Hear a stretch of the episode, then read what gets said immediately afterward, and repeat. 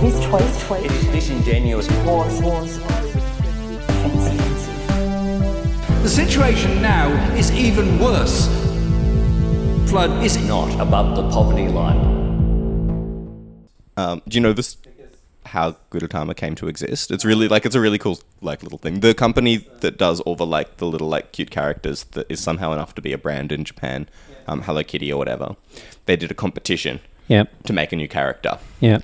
And some other character won, but, and Gudetama came second. Okay. but everyone was like, "Oh, I love the I love the egg with depression. I've got I've got depression," and so they ended up like making like making him as well, and he's incredibly popular. But I think coming second really like sums up Yeah, yeah, exactly yeah. like that's that's what Gudetama is all about. Who was the character know that won? I have no idea. It doesn't Yeah. exist. Like it's completely like just gone from the memory world. Yeah. Uh, it's like that. Did anyone see that article? Think it was in the latest print Jacobin about um, that guy on the Chinese uh, reality show about like they'd make you into a boy band star. Um, so he was actually Russian, I believe, and he was working in China as a translator on this TV show. And he's very um, like very sort of good looking in a boy band way. And the producer like thought that he was there to compete on the show.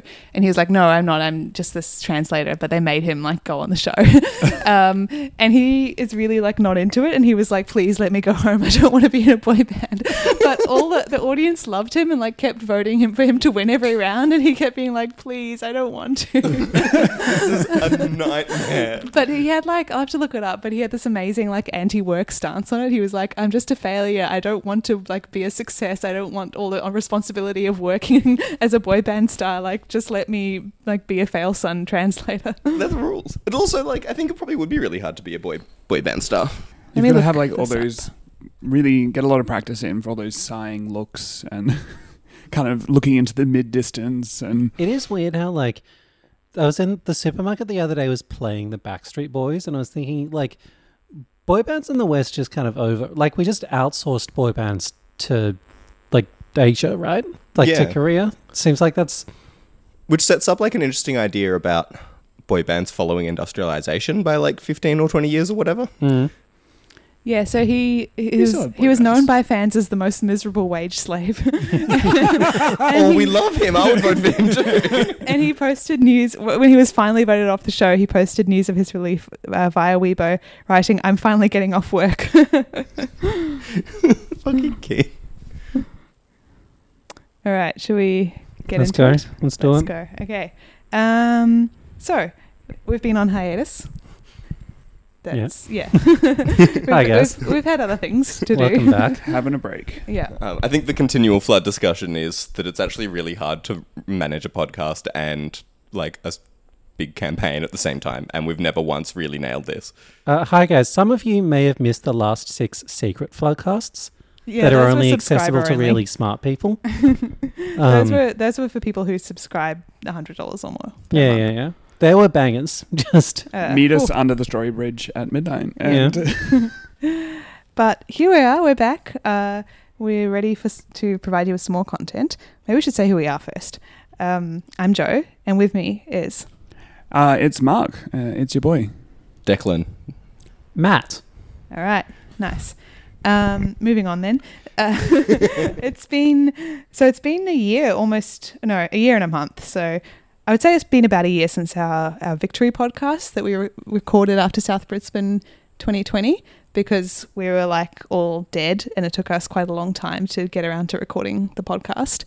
Um, and until you record the celebratory podcast, you haven't quite won the election yet Does it count? it doesn't count. AEC did not update until the Victory Floodcast went up.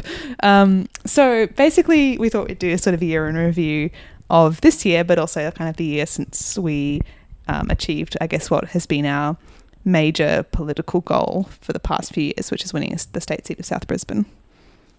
So sweet. So very sweet. Yeah, it still, Still feels good. cannot emphasize enough how fucking good it felt.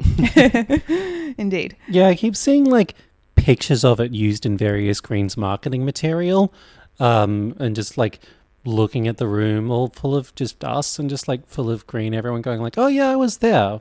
Wait, hang on. I mean, to be fair, I don't remember like the the last six hours of the party. No, no. That's how you tell it was a good party. yeah. Every time I see Jackie Trad anywhere, I feel really happy. I just get a deep sense of contentment.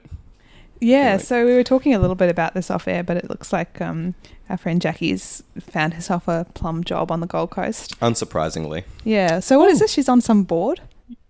Yeah, the uh, Home of the Arts uh, at the Gold Coast, um, which is It's a new arts thing. It's an event space. It's a kind of a gallery. It's a hub. I'm pretty sure it's an it's an event hub. I I don't know. It's an arts thing. The contempt dripping from your voice. It's just as you some said sort event of- hub. This is also some sort of fucking thing that only exists so that it can have a board and provide work for people like Jackie Trad. Is my understanding. Yeah, it's such it's so stupid. Like like we should have fund arts, but I no idea what like it sounds like a glorified hall. Yeah, like I don't know. My mum went there and she said it was shit, Yeah, right. and I trust my mum. Yeah. so that's all- that's the last word. that's we the need. official flood review of the Home of the Arts. yeah, it's trust your mum. They Yeah. have said they'll be doing some like um, funding of artists, like actual living expenses, which is kind of cool and like long overdue, but probably doesn't need to have like a huge board of people that are overpaid for the, that work or rehabilitated with that work. yeah, rehabilitated's the word. Yeah, look, I actually like could complain more than this about like corruption in the Gold Coast art scene, but I'm not going to. No, give me both barrels No, of I'm not corruption. going I've never even considered corruption in the Gold Coast art scene. no, I, I as, like, a thing. actually it would be there's too much gossip. I can't tell you. Oh my god. I mean, I assume there's corruption in the Gold Coast art scene because it's on the Gold Coast. Yeah, the Gold Yeah. Coast is the most corrupt like, Every place scene in there Australia, is right? corrupt. But Mm. um, yeah. Okay. Well, Jackie on that board Yeah, uh, didn't take her very long. Jackie's actually got a job as I would I would like to believe that she's like a grave digger somewhere, or she's like working as a merchant seaman. She's like on a cargo ship in like. But she's like breaking ships in Bangladesh or something. But um, no, that's not how that works. She's not like she's not like punished Jackie. She's not like traveling the world incognito. They just give her a job on a board. That's how it works for all these people. Oh, she got a consultant gig as well at a law firm. Yeah, that was what she was doing before. It is strange to me how these people always do these jobs. I mean, I guess they're not really doing very much, are they? But it's like you have so much money, you don't need it. Yeah, I think Um, that's Why do you want to work? I think this is the thing about like sitting on a board is it's the absolute dream. Yeah, like, it's true. Because you get paid substantial amounts of money. Once you're sitting on other, one board, you get to sit on like every other board, and you need to like rock up to like one or two meetings a year, Hmm. having like skimmed these prep like prep documents to be like, oh yeah, yeah, yeah. I guess sounds like the good. pe- people who run this organization can can keep doing that. I guess that seems fine. Yeah. And that's kind of all you need to do. I mean, like obviously there's like there's a place and there's genuine stewardship and stuff in some circumstances, but I don't feel like that's how it works most of the time. I don't know why. Why? Why um, do people get paid to do this? Like, it just seems like something like a volunteer role that you should do.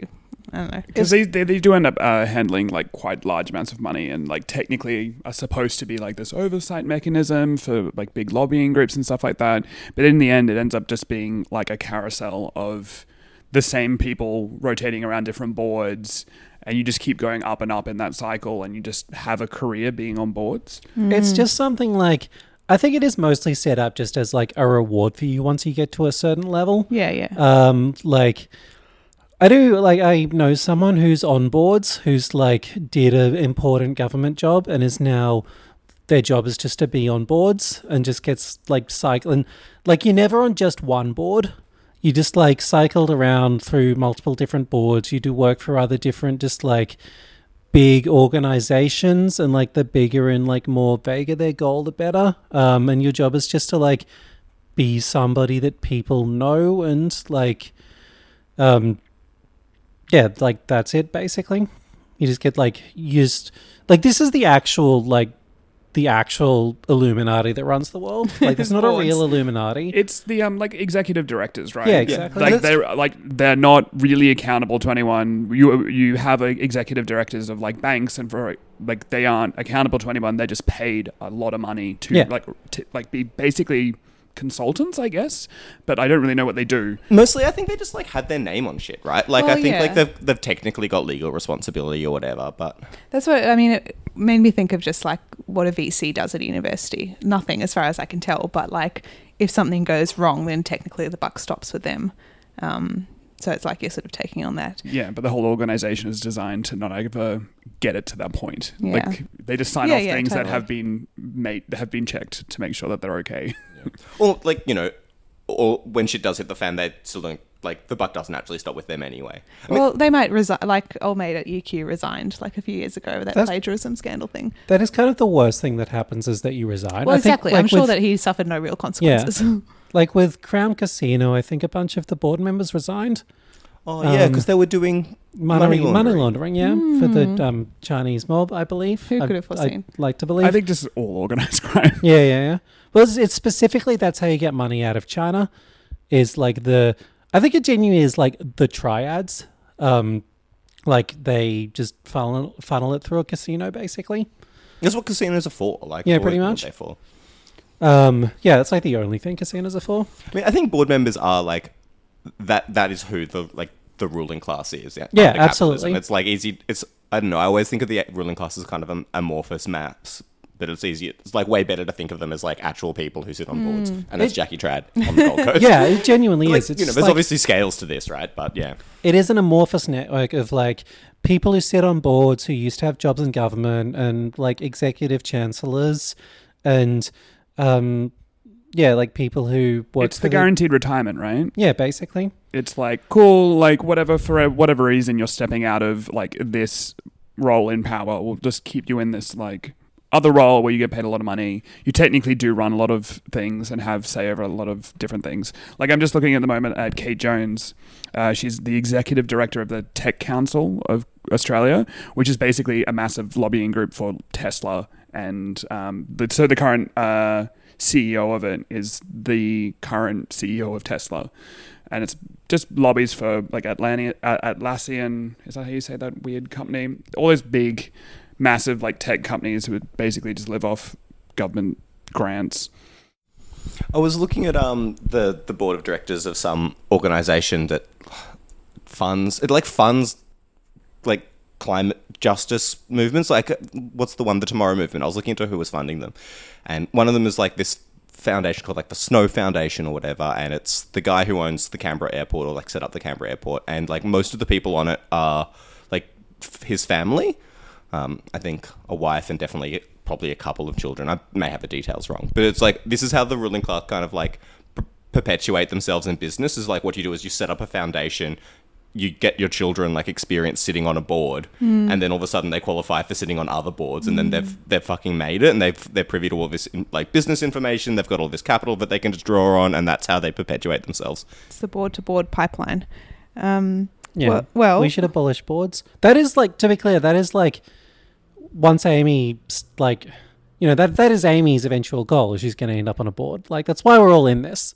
You know, I thought you were going to say that she's going to abolish boards. yeah. Introducing a bill in Parliament next week to abolish all boards. No, we just want to replace their boards with our boards. we just want to going to d- fix the system from the inside. Sustainably sourced well, what boards. is a po- what is a podcast if not a sort of board That's true, actually. Yeah. in terms of that we have oversight and manage absolutely nothing Yeah. and get paid nothing to do it. Yeah. Um, moving on from ostensibly, it built up a bunch of social capital that we can transform into something at some point. um, I mean, this this discussion of sort of corruption and and um, bad governance at the highest levels leads nicely into our first sort of topic that we thought we'd discuss today, which is um, the Olympics. Uh, which is also something that Amy, Amy's office, and Amy have had quite, and Jono, of course, have had quite a lot to say about recently.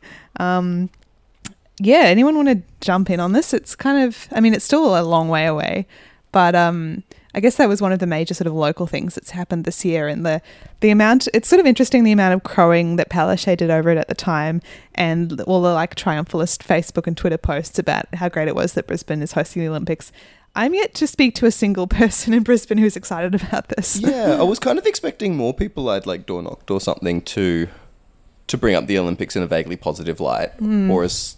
But everyone I've talked to about it is just like, I think that's so fucking dumb. I can't It believe we're sucks. getting the Olympics. I gotta say, I have spoken to people who like think it's all, it's a good thing. Yeah, I, like I feel like they must be out there because I see them post on social media. I just haven't talked to I one, think and I was I- kind of expecting It's I would. kind of weird because I, I mean, I don't understand like the mentality of it really, because for obvious reasons, basically. But people do just like consider it to be a good thing just in and of itself, but then have no further thoughts. It's just like, oh, the Olympics are good. We'll be on the world stage, which is literally a marketing line. Well, it's not even that, like, because I think it is a good thing in and of itself. Like, I like the idea of like uh, just a bunch of agreed upon games that a bunch of people like.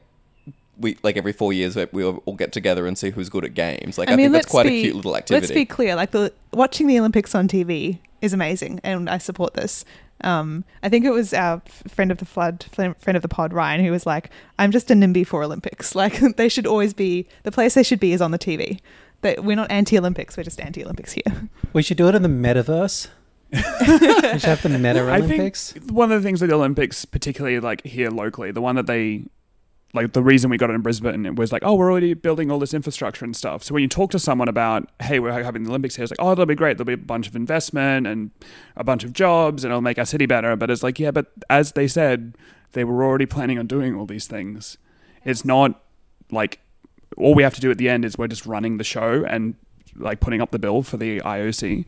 It seems like a big, honestly, a big waste of resources. Like in terms of just the stadiums that are being built. Like, I mean, I just thinking about watching it on TV in Tokyo earlier this year, and like, I don't know. I think at the time because we were also in lockdown, um, and I was like in a kind of a bad brain space, but there was something really very depressing about the empty stadiums, like on an existential level. Um, and you think of all the money and the resources and like the environmental damage that went into building those places that won't really ever be used again. Um, certainly not at the scale that they were built for.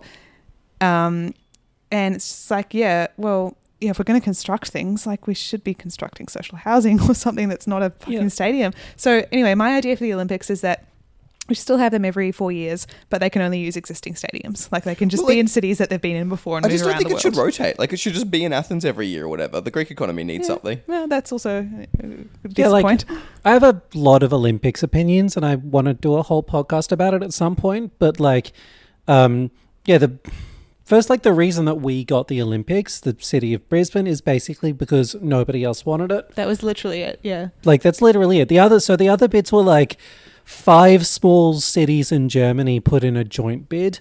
And then I think there was a joint bid, bid between uh, Pyongyang and Seoul, Yes. Yes. Yes. which is a That's so- tragedy That's so cool. So that that good. wasn't accepted. I accepted. just yeah, I remember hearing about this at the time and just being like, kings, absolute kings. Like you could have, oh yeah, you could have finally ended the Korean War and reunited Korea, or you could do it in Brisbane. It's gonna be fucking cringe. It's gonna be the most cringe Olympics. It was so cringe just watching the process. Like I remember someone on Twitter said like at the time of the when it was being announced, they were like, I've never wanted anything more than I've wanted Brisbane to like lose the bid despite being the only um the only city putting in a bid. because Australians on the world stage are cringe.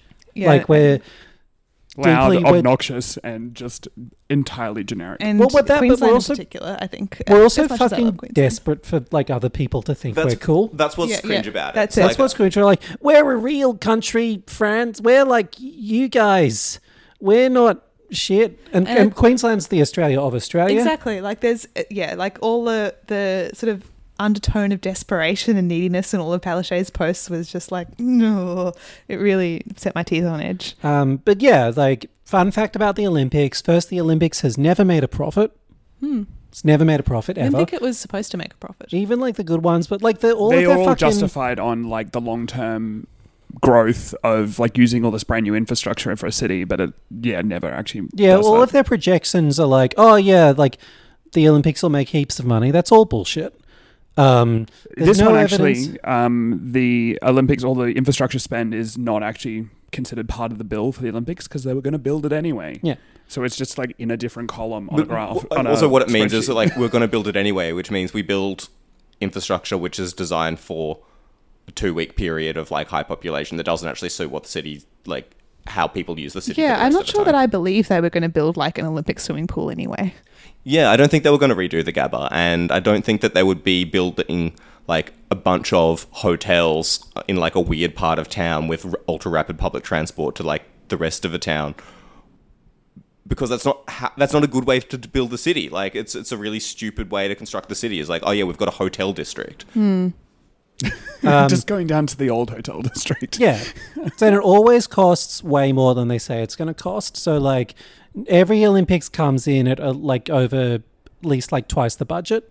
That's just a fact. So like they've said it will cost like I think five billion dollars. It'll cost at least twice that, just like locked Oh, in. but the five billion is the one not including all the infrastructure, right? Yeah, yeah. So that's the the cost of the Olympics, but also uh, like in their agreements, the IOC when they're running the games has like an unlimited budget. There is Yeah. no whatever they spend will be paid for by like the state government and presumably some of the federal government. And I think what's sad sad about the Olympics is like like watching it rules and stuff like that because the Olympics itself as an activity is kind of good, and the reason we're all NIMBYs for the Olympics is because the Olympics is like a thinly veiled excuse for a real estate scam. Yeah. And like no one wants a real estate scam in their backyard, but like if the Olympics was like, you know, sweeties playing games, I love to watch sweeties play games.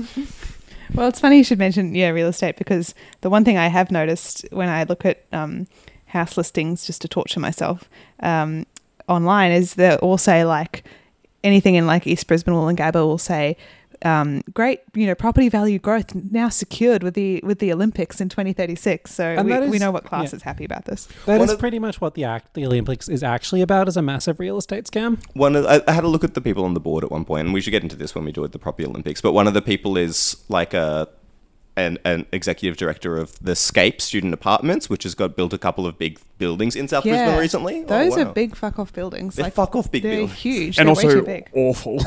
They're just terrible. They're literally coffins. You have a bed, a small desk, and you share a kitchenette with like five other people, and like that's not accommodation. Ideal for athletes. Yeah, Aren't, aren't they kind of are they struggling because there just haven't been as many overseas students? yeah. Um, but the reason that those and nursing homes get built a lot, particularly in Australia at the moment, is that you can build much smaller, um, f- like floor area apartments and just like sell them off for ridiculous amounts of money to people who just need that kind of accommodation. And yeah, you can just ram people in.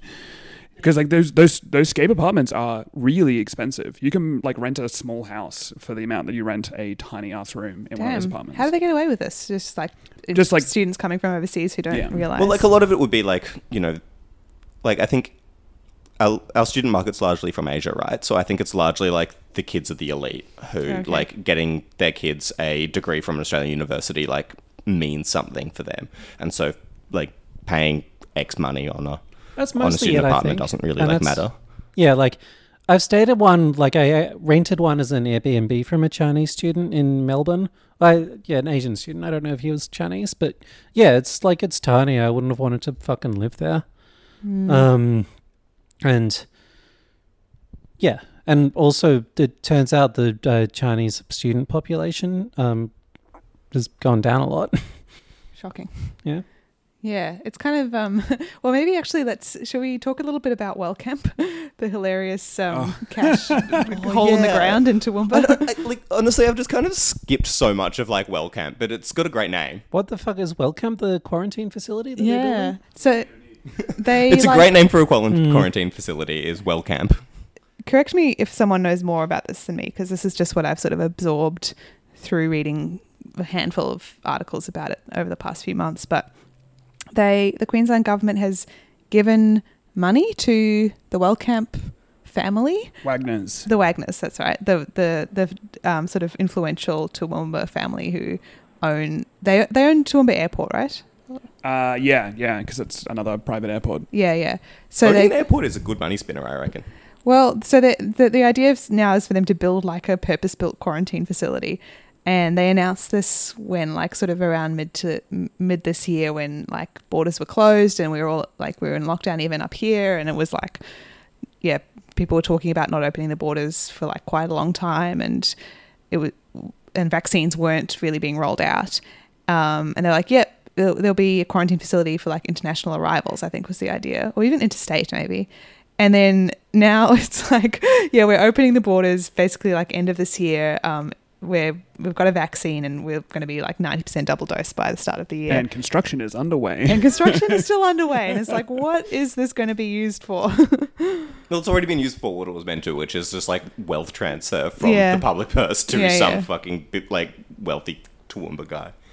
It is sort of funny though how they will just not back down on it. and they're like, no, this is still a good idea. This Well, is- it's because federal Labor made like purposefully quarantine like the basis of their Hmm. political campaign, and it never took off. Well, And it, like it should have been right. Like it should have been the immediate decision for how we did quarantine, but they were all convinced about transferring wealth to like hotels and stuff like that. Um, like it's how you should have run quarantine two years ago. But like, f- as far as I understand, what you really want is like caravan parks, right? Like because That's what they're COVID building does out like there. doesn't move through air very well, so like you just have a caravan park. Yeah, the it would be like really easy to set up like an emergency one quite quickly. It's like, it's, Or for example, all of those like school camps that were all closed for an extended period of time. Like, but imagine like the army could do it with fucking tents really easily, like a piece of piss. Like for like for a genuine emergency, it's not actually a really, it's not particularly difficult infrastructure to set up. And Well, it's then they act like it needs to be this like super high tech airtight rooms. And Mm. well, it doesn't need to be airtight rooms. It needs to be rooms that aren't connected to each other. yeah, just, just, give dongas. every caravan a carton of Forex when they arrive to ward off the COVID, and you'll be fine. Um, th- yeah, but like the weird thing about making purpose-built quarantine such a big political platform and then devoting money to it is that it takes years and years to build, and like we're obviously not going to be in the same See, situation. They, could have done it now. early on and like just like put dongas down um, and just like had all this detached housing, bit of air conditioning in each one, and just have their own balcony and whatever. And you could have really done it easily, or just converted the caravan parks and camping sites that exist around just like the Brisbane outer suburbs.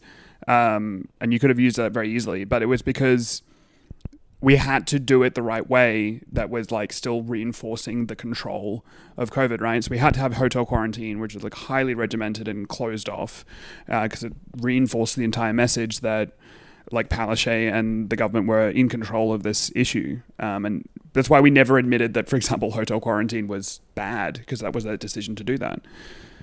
We're Yeah. safe because she's strong. Still safe, still very safe. She's still so strong as well. Yeah, well, I'm safe because I'm drinking a Forex. Don't know about you That's guys. true. I mean, I suppose like one of the big things that happened this year was just uh, the Delta. We just Yeah, got that Delta'd. thing. Like, Well, we- I, I don't want to get into it too much because we Yeah. already did a COVID cast. I think that Yeah, might have been our yeah. last one, actually. We just spent a lot of this year with like the border kind of flickering on and off. Well, off. that's the thing. Yeah, it's it's still unclear and like It's still doing the like performative aspect of dealing with COVID, even though that basically we've all decided to accept this new normal of like COVID existing and continuing to be in the community. Like there's still like tons of cases in Melbourne and Victoria. Uh, generally, like every day, and it's just not part of the conversation anymore. But because Queensland has, you know, built their entire political uh, narrative around controlling it, still, um, and now like they keep being like you know they were talking about like oh actually we need ninety percent before you're allowed to go to Mm, Sydney. yeah, it just keeps it keeps moving. Or like, yeah, you can't go to Sydney for a couple of days, even though the borders are technically open because you won't have enough time to get a PCR test.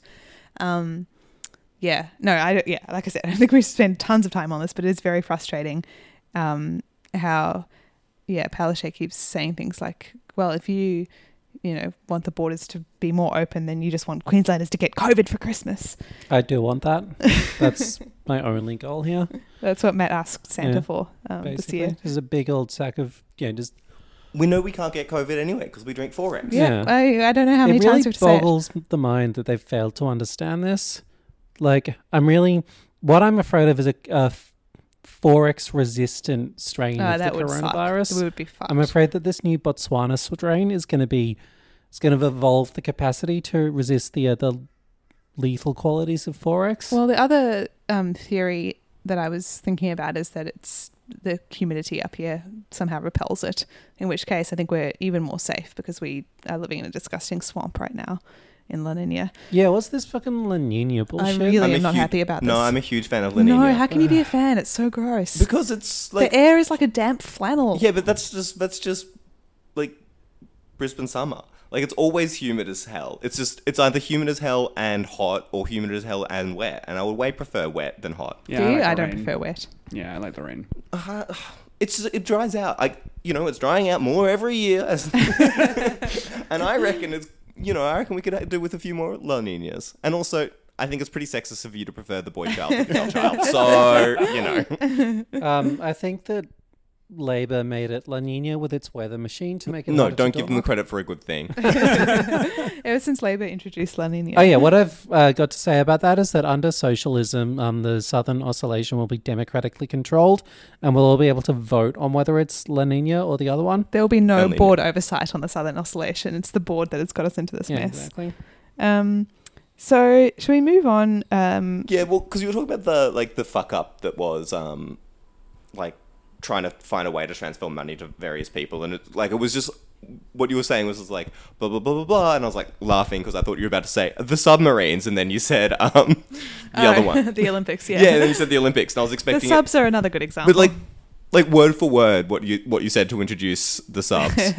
uh, no, the Olympics was what I was expecting. Oh, like okay, subs, I was yeah, like yeah. fully fully sure it was subs. Well, the subs to me are funny because, or not funny, but um, uh, I guess sort of darkly funny in terms of how badly um, the Labor Party has sort of uh, missed the opportunity. Um, where they so they've made it into a big thing about how Morrison lied and there are those incredibly cringe tote bags you can buy that what does they say? Do you think he lied to you? I don't think I know. Is that Yeah. the quote? Oh, Quoting the president of the fuck up. France. It's like a mug as well. It's just yeah. Um, constructing Macron as like the cool guy in this is this That's like like- the worst thing. I love that so much. I'm just like, well, you've embarrassed me in front of the president of France, who's this like 23 year old finance nerd. with a wife who was his teacher at high school. Yeah. Um, but yeah, like it's who's like fully racist. well, yeah. So they have once again sort of taken an issue that I think people do broadly care about, which is geopolitical security. And like I remember door knocking like the weekend after it all happened, and like yeah, at least one person brought it up on the door and was like, you know, I'm really upset about this. It's not making us safer. Um, and they've just turned it into like the most cringe response that has like yeah just a million miles away from what people actually care about but patting themselves on the back because they did a stick own on morrison well, like the line that they're going for is that like Scott Morrison is like incompetent, he's a bumbling fool, and he's embarrassed us diplomatically, which like is neither here nor there because I don't give a shit like what other diplomats think of Australians. Like it's, it's like couldn't care less about anything in the world. Diplomats should all be shot. and it's like of all of the things, this is like, s- like parody not that big of an issue. Like he's fucked us in other ways But like, internationally. but like, but it is a big issue in that, like, yeah, I think it's it's super super bad to spend a bunch of money on fucking arms. Like, I think it's really really bad to like move closer and closer into like the the U.S. like weapons like industry and like. That, that's it does make us heaps less safe. Like hmm. having fucking subs is bad. Like it's a bad thing, and all it means we can do is more effectively kill people. Like it's it's a shitty shitty thing. But being like, well, it's an embarrassment is really dumb.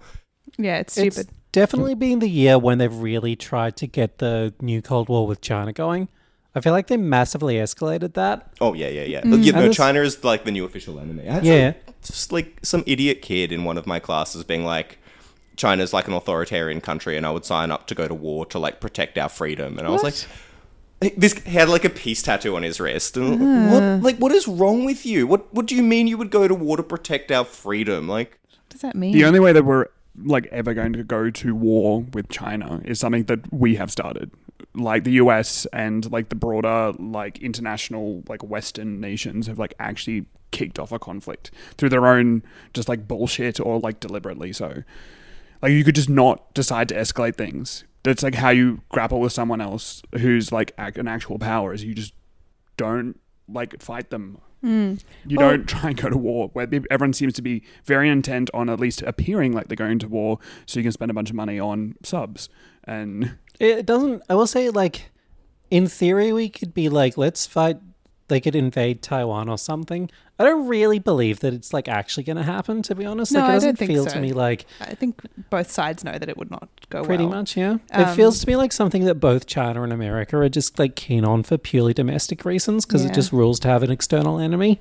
as much as we hate paul keating and he's an enemy of the pod he was quite good on this i thought he wrote an, an editorial that was like this is fucking stupid what the hell are you doing um, like why are we hitching our wagons to this us war machine like we have we should absolutely not be creating a beef with china when like none actually exists Well, we keep like we keep improvising these new strategic alliances with the US. Like, because we had the quad, Which is so stupid because we've only got one and it's Yeah. the US. Like- well, it was like the quad. Like first was like we've invented this new thing called the quad, which is us, the US, uh, Japan, and India to fight China. And now we've invented AUKUS, which is us, the US, and the UK for some reason, even though they're not. yeah, they're not involved. Yeah, I don't see what they have to do with China. They like cut themselves off from the world. They're a, like a hermit island now. So they need to be sunk. Like we've Yeah. said this on the podcast. many Famously times. so, has a very small army, just like basically useless. Yeah, yeah. Like, and um, I don't know. Like, it was very like the whole process of buying the subs, where it's definitely odd that like there was no conversation um with the government of France about this. Like. Beforehand, like Oh, hold on. What- were- what I think the, it- um, basically, I think it's really funny how angry France was at us. I think it's really funny to piss off France. Which is like Labor's like whole thing, like they're, they're Yeah. tote bags. You should definitely buy um, the tote bags. Uh, the quote is, uh, "Do you think he lied to you?" Uh, and Macron's response is, "I don't think I know." And that's like a tote bag and um, like a coffee mug. But and it would be meaningless to anyone who's So- not already a drip. Like Yeah. no one, no regular person understands this quotation or Get cares that about tote it. bag right after your lobotomy. It is like like it's a very bucks. stupid thing to like create a diplomatic incident over. The thing is that Yeah. like it wasn't first it wasn't just us, it was also like Boris Johnson and uh, notably Joe Biden, who like um, I don't think all these Labor people are saying that like Joe Biden is also an idiot. Yeah, because they, all love Joe him. Biden Yeah, because he's so- like he's like the the progressive hope. He's he what he's like. Labor loves Biden because he shows that establishment like like branded leftism is like it's the, it's the way forward. It's the Mm. only thing that's ever going to bring us out of this mess. Like he defeated Bernie, and that's what we need to do. I mean, the funniest, actually, actually, the funniest part of that whole saga to me, the whole AUKUS thing, was how Biden just like promptly forgot Morrison's name when he was like supposed to be thanking him um, at the press conference, and it was like, "This fella down under." I was like, "Yeah, he nailed it. In fairness, he did. He always nails it. But it pretty much summed it up. It was like Morrison is, has his tongue, you know, wedged firmly up the US's asshole, and they're like, "Oh yeah, that uh, I uh, your your name, yes, uh, mm, the the fella." But it seems it guy. seems super dumb that we're like starting war with the nation of China. Like we're starting shit with the nation of China just in order to like suck up to the big boys. Like first that we're so impressed by these people in the first place by fucking like whether it's Joe Biden or Boris Johnson or Macron, like they they all suck. They're all freaks. Like Joe Biden apparently shat himself in front of the Pope the other day. Oh, wasn't that the Queen? No, he, fa- No, no, the- he the farted in died. front. He The Queen's dead. in- the Queen's dead. The Queen's Um, dead. Yeah. Oh yeah, the Queen's dead. That's another thing. oh yeah, the Queen died. he fully like farted in Buckingham Palace. Like that actually happened. That like he farted in front of like the Camilla, like the Duchess of Cambridge. oh yeah, yeah, yeah, yeah. So that one actually really happened. And there's a strong rumor that he also shat himself in front of the Pope. I just wanted to say, like, uh, so like the I, don't know, I would love to shit myself in front of the true. Fuck. the um uh like the escalation with China, I think, is a whole thing, which basically just is around to turn the Australian economy into similar to the uh, American economy, which is it's just arms manufacturing. Yeah, Uh, and and, this it's is- just a giant like industrial complex around that. But like the and stuff. that's look, that's exactly why Labor couldn't make that line is because they're fucking lockstep in with that. Like Yeah. we've just like the Labor government's been putting public money into building like drone facilities in Queensland, building like new armored vehicles and stuff like that. So like that that's why they're not making the critique, which is, hey, Australia becoming like m- more tightly ingratiated than we already are with the U.S. weapons complex is a bad idea because that's their ticket to their next fucking boardroom.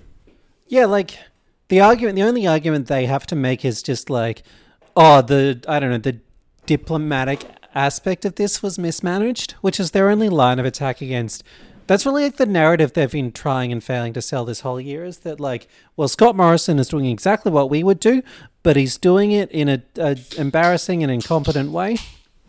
Yeah, And I don't, yeah, like I cannot imagine like that convincing one person to change their vote. no, exactly. You know, we were talking before, um, before we started recording about this whole thing about, oh, he's a liar, Morrison's a liar, and like, it's you can't just say that. No one cares. Like everyone thinks politicians are liars. It's not news. Like they think Albanese is a liar if they even know who he is. Like it doesn't cut through. But they're sort of performing on this this realm of like Well, it's to avoid doing politics, really. Like, it's to avoid having any substantial differences. They can just sort of um, move it onto the moral stage of lying, um, being an embarrassment, being, you know, going to Hawaii during the bushfires and all of that stuff. It, and it, helps them avoid, you know, talking about what they would be doing differently. Yeah, it's because well, that's what the drips on Twitter have been obsessed with since, like, I guess the bushfires. It's just like um, how cringe Morrison is because he's not doing it properly. It's like not that he's doing anything wrong because they are entirely in agreement with like what he's doing.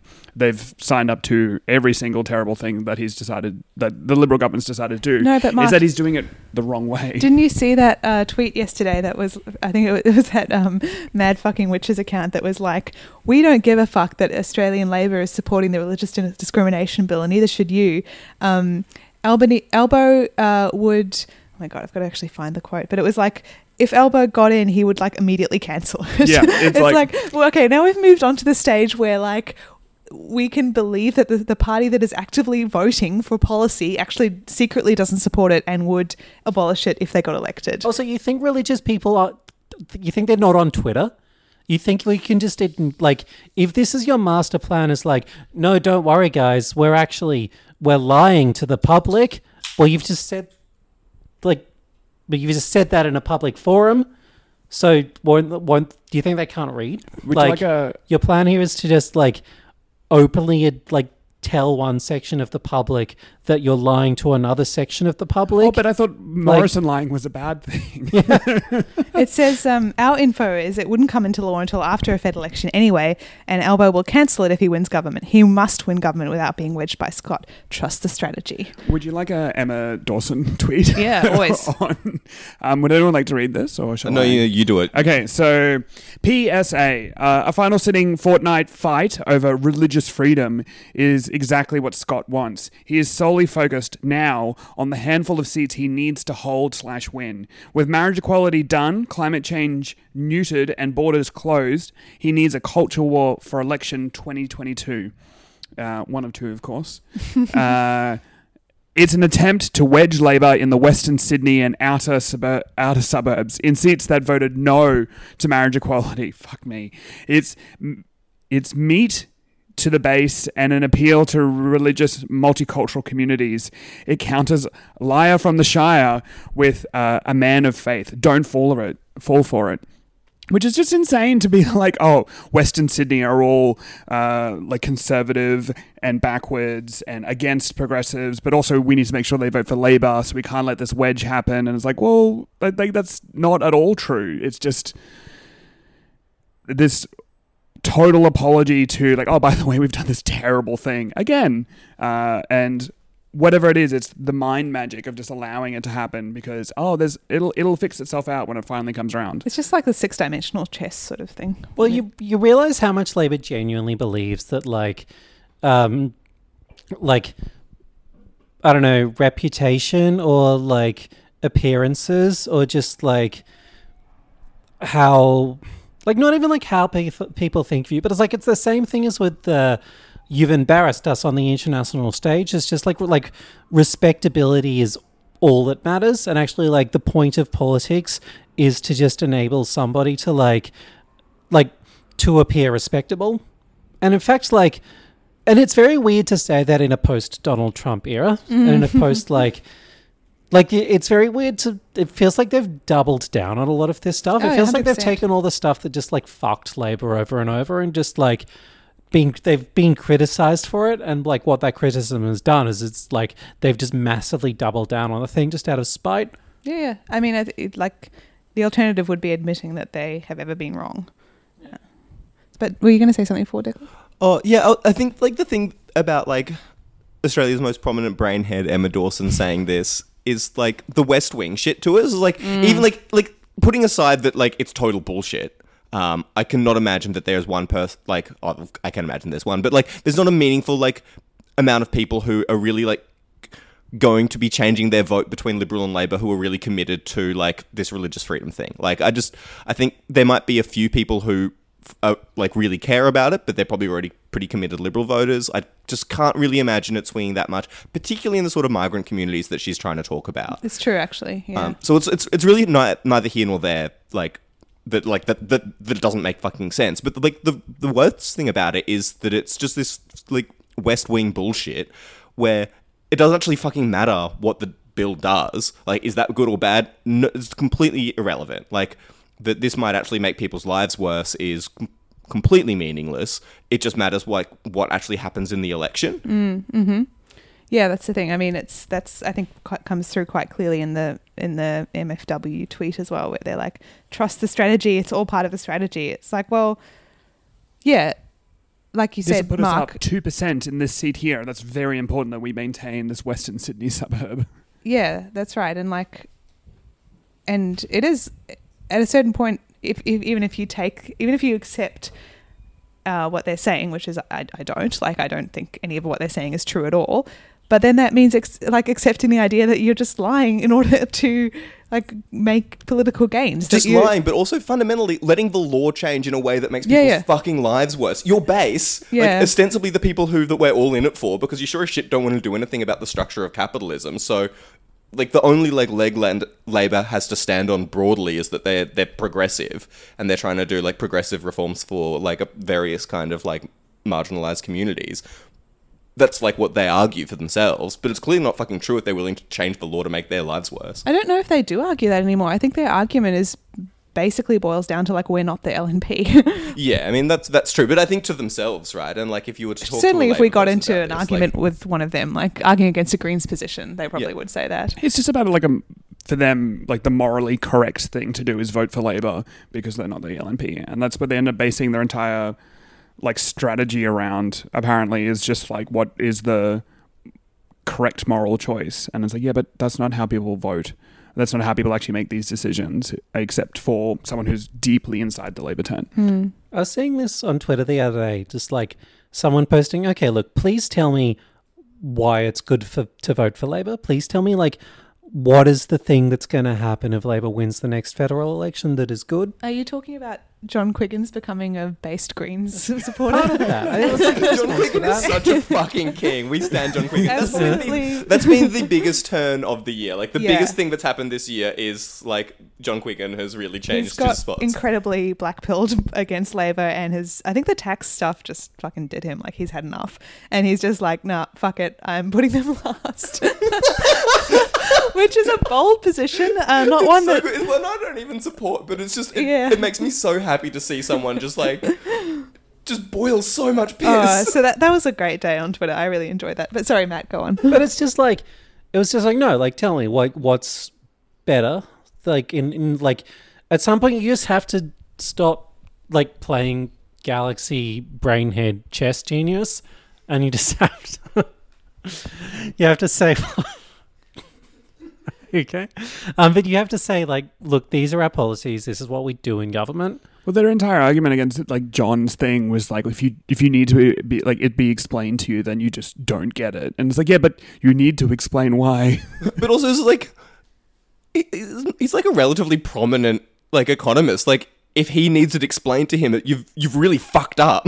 like The, yeah, the other um, that just what you were saying before, Matt, really reminded me of their other um, favorite sort of line of argument, which is like whenever you criticize them for not, um, you know, having the right position on something, or for voting for some terrible legislation, or for being just generally like spineless, it's well, we're not the government. We're not the government. It's like, but you. You want to be the government. You're campaigning to get into government. Don't you understand? Ugh.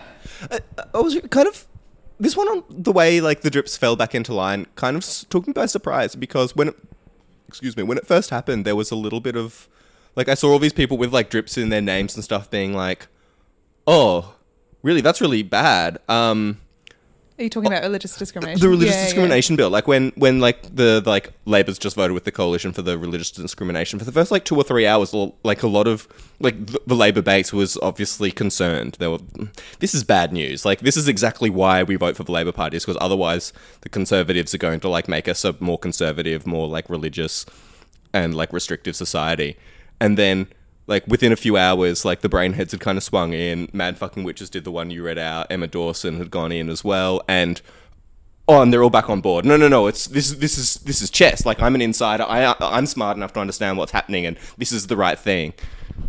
But well, it's it it would be incredibly um, uncomfortable and confronting to sort of have to deal with this and kind of have this this basis of your political support ripped out from underneath you. So in some ways, I think um, the the brain heads on Twitter form a very important purpose, which is just like reassuring people that it's fine to keep voting Labor, which is what they want to do. But th- but that's what I that's what I kind of noticed for the like like I've I've known that they've played that role, but it was the first time I saw it so explicitly, and I think it was the first time that I saw how critical it was that that like the brain head swinging in behind is what like is like the the thing that makes it work. Mm. I think we've really discovered in the last, like, even just this year, actually how much party the Labor Party, how how much power the Labor Party still has to swing that big chunk of voters, and actually how much they can just kind of muddy the waters with this brainhead nth dimensional chess stuff. Are they a big chunk of be like- voters, though? Would you say? Because they're certainly a big chunk on Twitter. I don't. Well, I don't know if it's a big chunk of voters, but it's like a big chunk of I don't know decision. I think it's makers, like- deciding amount of voters. Like if Mm. those people were not constantly constantly reassured that Labor had a purpose in fucking over everything they believe in, Mm. um, and they decided like, hey, I may actually just vote for someone else like the Greens, like Labor would truly be in trouble. Well, I think actually this is a good sort of t- tying it back in a bow with South Brisbane is like, yeah, I feel like our, I mean, we sort of analysed all this in our post-election podcast, but part of our victory was kind of getting to some of those people, right, and being like, Jackie Trad has now reached, you're on, you know, you're on the wrong side of history here if you keep voting Labor. And, you know, th- there's a fair number of those people in South Brisbane. I, I think it's a mischaracterization to say it's all those sort of middle class um, and upper middle class sort of public servant types who vote Labor out of out of habit. and somewhat involved in like the political Mm. uh, discussion at all. Yeah, I mean, it's not all those people. That's that's one chunk of the electorate, but not all of it. But um, you know, I certainly felt like towards the end of the election, I was finding those people were swinging on the door. Um, but I know I know we're getting towards the end of the show. I think we just wanted to do a sort of honourable mention to um, our favourite uh, Labor member, Labor member for Cooper, Jonty Bush. As a part of our sort of floodcast year in review, how could we not mention Jonty Bush? Well, firstly, hats off to Jonty for an incredible name. Yeah.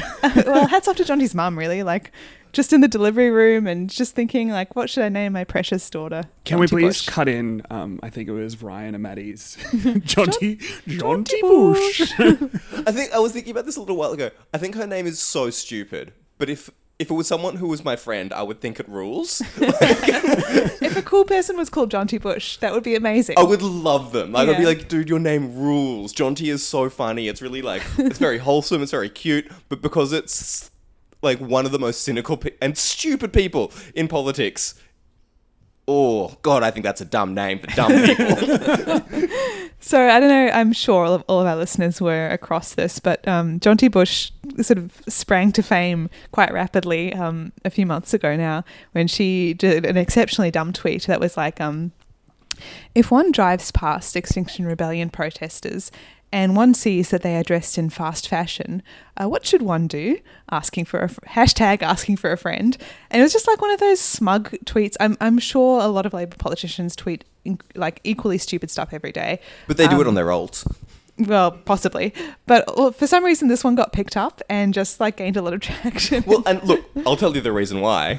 It's because her name's Jonty Bush. Well, that's then like yeah, a solid like ten percent of the, the she just got owned basically from sun up until sundown for the next three days, and a solid ten percent of the posts were just people being like, Jaunty Bush, you are joking."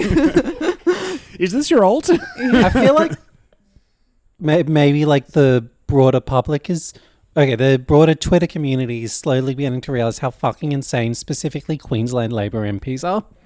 Like, I don't know if MPs, I don't know if MPs in the other states are like this. I've heard from other people who've worked in like a couple different parliaments in like various roles, um, and they've said that the Queensland Parliament in particular is like one of the most like hyper partisan parliaments they've actually been involved in.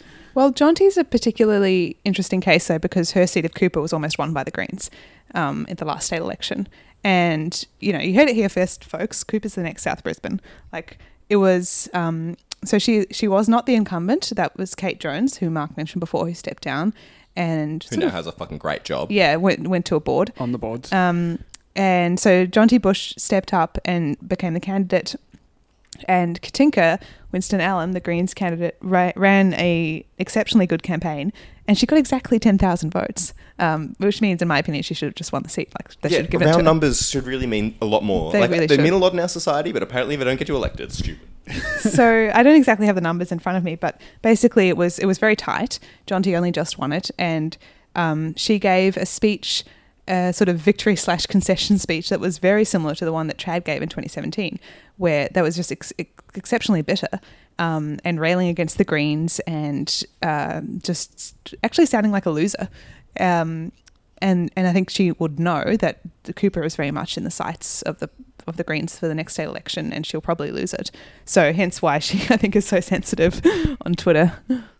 I, I find it interesting the way that the um the Labor like these Labor types really do conflate Extinction Rebellion and the Greens. Like they Oh, really yeah, see them as weird, the same hey? thing. Like just before Jackie's um wonderful un- uncoming um The unbecoming. unbecoming. um, I think Extinction Rebellion did some sort of they like dumped the manure. Yeah, they took they stole a ba- They stole a banner. they stole the banner off um off the Council of Trade Unions uh, Council of Trade building. Unions. But really funny banner that said "Saving our jobs," which like any normal person would assume meant saving the jobs of the people in the building, the Council of Trade Unions building. But I think it was meant to like I think our was meant to be constructing all of us as like They the were working class. just but it's telling not on saving our themselves a jobs. bit there. Um, but yeah, they really they really let it, let themselves go. But then so they stole the banner, they put it at Parliament House with a bunch of manure, being like, you know, Labor's climate change policies are horseshit or whatever it is. Um, and I cannot believe the Greens would do this. Oh God, the manufactured outrage. I think they, yeah, like Labor, I think genuinely believe that we run Extinction Rebellion. They really do, and it's weird because We don't We don't. all, we would even a never little bit. like they. No, we're interested in winning, and we're not like cops and full of spies. I I think Extinction Rebellion have been on a really solid upward trajectory over the last like five years, both both in Australia and outside. That's I mean, good. I don't necessarily like look. I'm not in it, and I don't want to be, but no. I like I'm I'm pleased to see that um that direct act like climate action stuff is happening more and more. I think it's like it's a it's an important part of the Yeah. the various things that people do. I don't think that I necessarily agree with their strategy or think that they have really thought it through on any major level.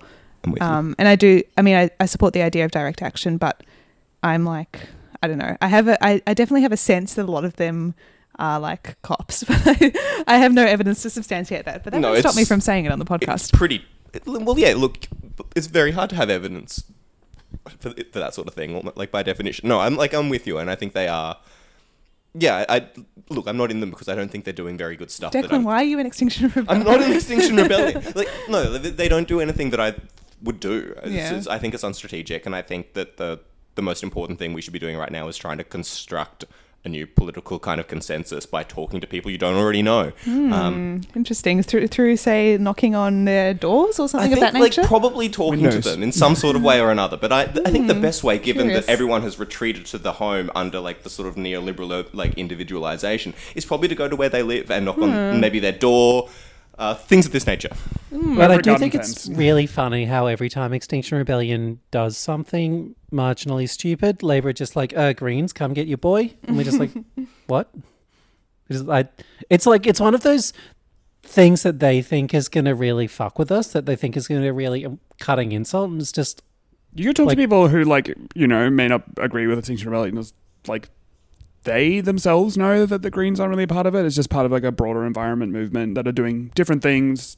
You know, you may agree or disagree with the various different actions that different environment movements do, but it's like I don't think anyone believes them. But it's I think it's just part of the whole thing where like Jonty in with her thing was like continuing to reply and it was just like ended up framing the entire thing that oh she was the victim in this entire thing having to have been interrupted by some protesters um, and I- encountering their fast fashion My favorite part of that tweet was like she was like, "I was driving past."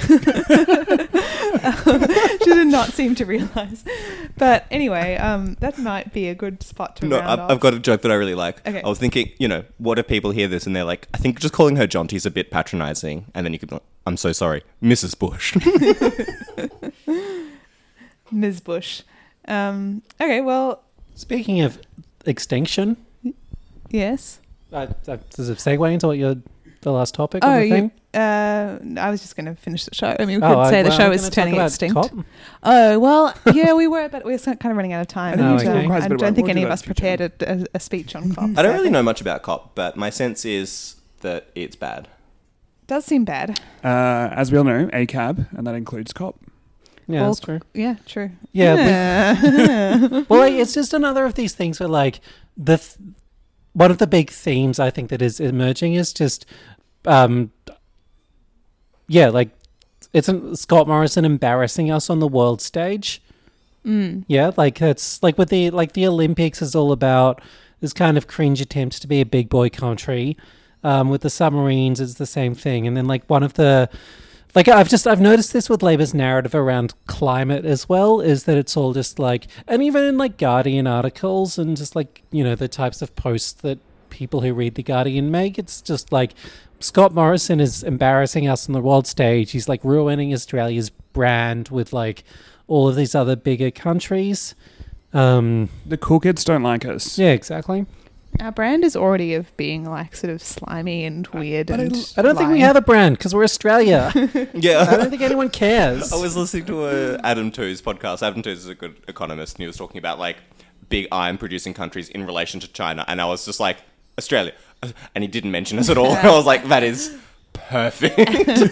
like, even like even in the like the one or two things that we actually are like n- like globally significant in, we're still so insignificant in everything else that we don't warrant a mention.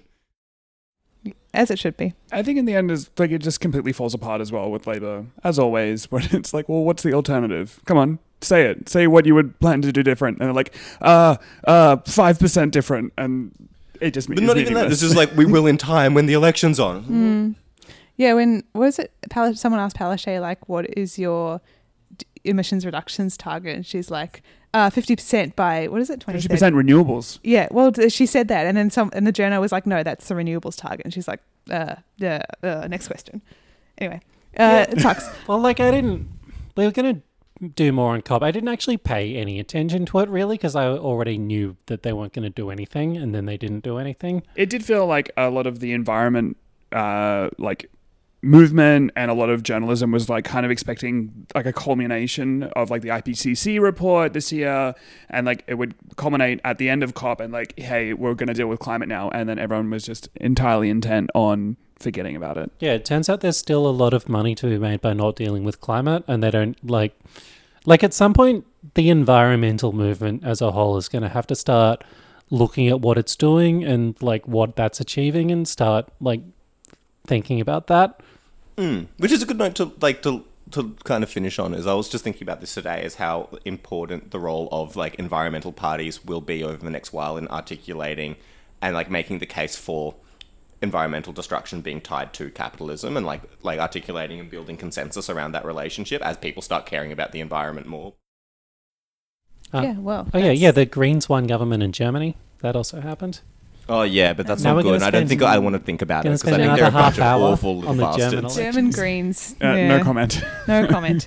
um, South Brisbane Greens. Yeah. Very good. We endorse. Make us the, The German minister. Greens cannot sit with us. No, absolutely cannot.